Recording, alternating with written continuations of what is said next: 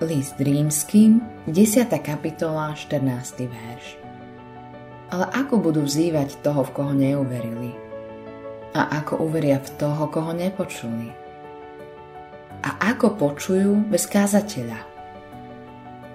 Keď príde na to, že máme šíriť našu vieru, mnohí z nás sú veľmi nervózni. Veriaci aj neveriaci majú jedno spoločné – Obe skupiny sú z Evanielia nervózne. Neveriacich znervózňuje, že im zvestujú Evanielium a veriacich, že zvestujú Evanielium. A predsa nám Ježiš prikazuje šíriť vieru. Nazývame to veľkým poverením. V Biblii sú jeho dve verzie. Markovo evanílium ho podáva takto.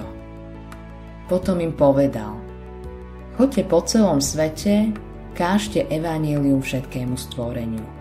16. kapitola, 15. verš.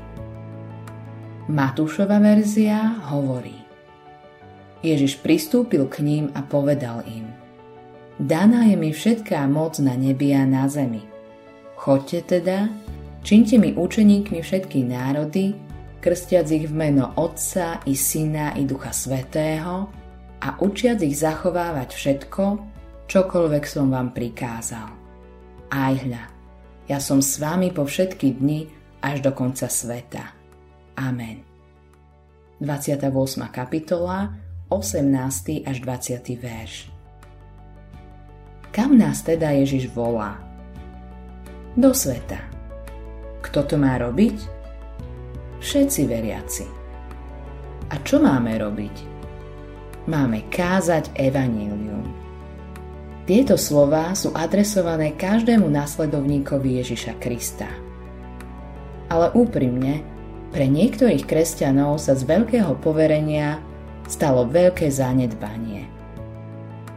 Úlohou církvy nie je čakať, že svet príde.